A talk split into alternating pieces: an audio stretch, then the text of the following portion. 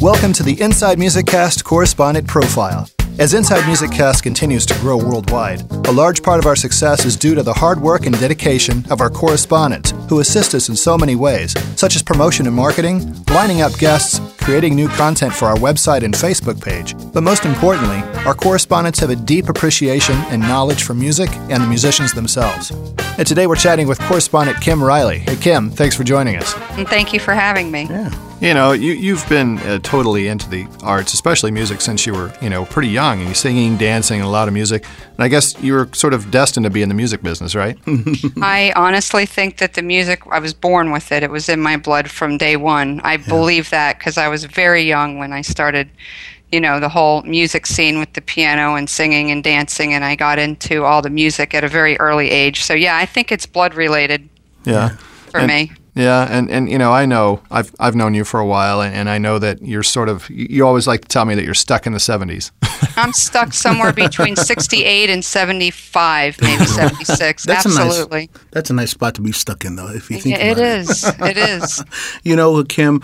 You know, all of us pretty much, even the correspondents and me and Rick have have always sort of dabbled in music, whether it's just uh, the industry knowledge or whatever. But I think we've even uh, picked up an instrument and dabbled in it. Uh, I've done keyboards, Rick's done percussion or whatever, and we're not probably professionals, but whatever, but we can understand the importance of playing. Uh, what have you dabbled in? Um, well, I actually started the piano, or I was mm-hmm. forced to start the piano at age like almost four, and um, I didn't really want to play. But then as I got into it, I realized that it was something I really did like, yeah. and um, I've been playing, you know, piano and keyboards pretty much all my life, synthesizers, things like that. Yeah. Um, since then, I never, I never stopped. Um, and I, I did take lessons and play the alto sax for a couple of years, and that really? was something that I really, really enjoyed.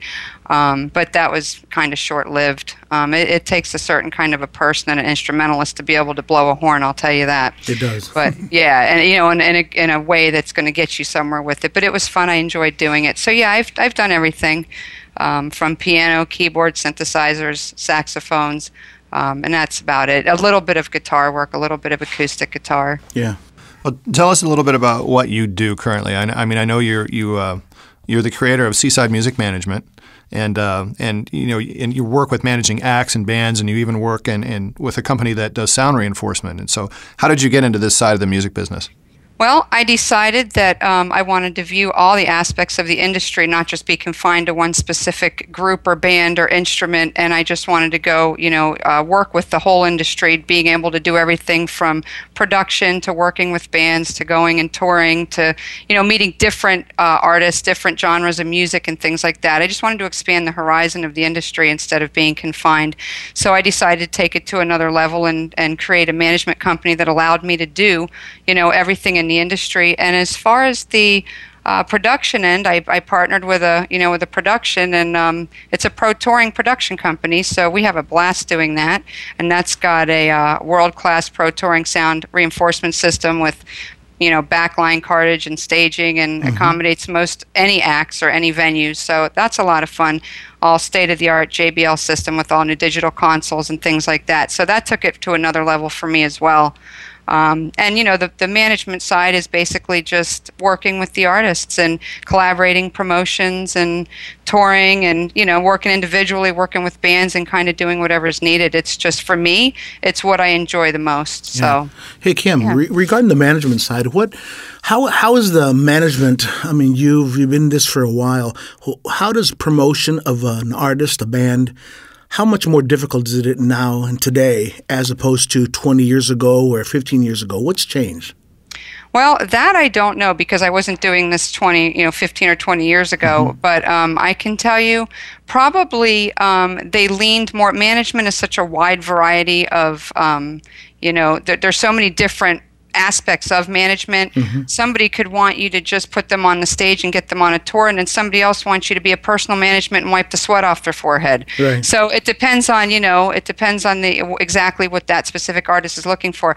I do think that back maybe 15 or 20 years ago there was more groups yeah. of management companies. They were large companies and they took on every angle for that person. And I think maybe that's the difference. Where nowadays um, a lot of the artists just wants one person to do their business side, one person to be their personal manager management, one person to be their business management, you know, kind of like that. So I think that that might be the difference nowadays. Yeah, and now you throw in the whole management of uh, website and Facebook management, and we can imagine how many people are, are hired to do that for artists these days, right? Well, that has definitely changed the industry, mm-hmm. Facebook and uh, MySpace, as well as you know the artist. Unfortunately, for a lot of the artists, they're getting you know shafted as far as the CDs. I can't tell you how many record stores have closed because people go online and buy the music or 99 cent downloads, or it's being sold online. All the stores are closed, so I don't think that CDs are really um, such a big part of the industry anymore. It's all on it's all on touring and merchandising where mm-hmm. these artists make their money. And you're actually being too generous to the to the public, saying that they're actually actually buying the music. Well, because there's a lot of that's you know. I'm trying to be kind, but they're supposed to be buying the music. Yeah. yeah, but that's that's another issue too. There's right. a lot of free music out there. But yeah, it is, and that's sad to me because the artists work really hard to put their music out there. And yep. me, I buy everybody's music. If yep. I there's an artist that I like, I'll purchase the CD whether I'm working with them or not. Mm-hmm. You know, because that's what the, how, that's how they go out and tour. They got to make money. Yeah.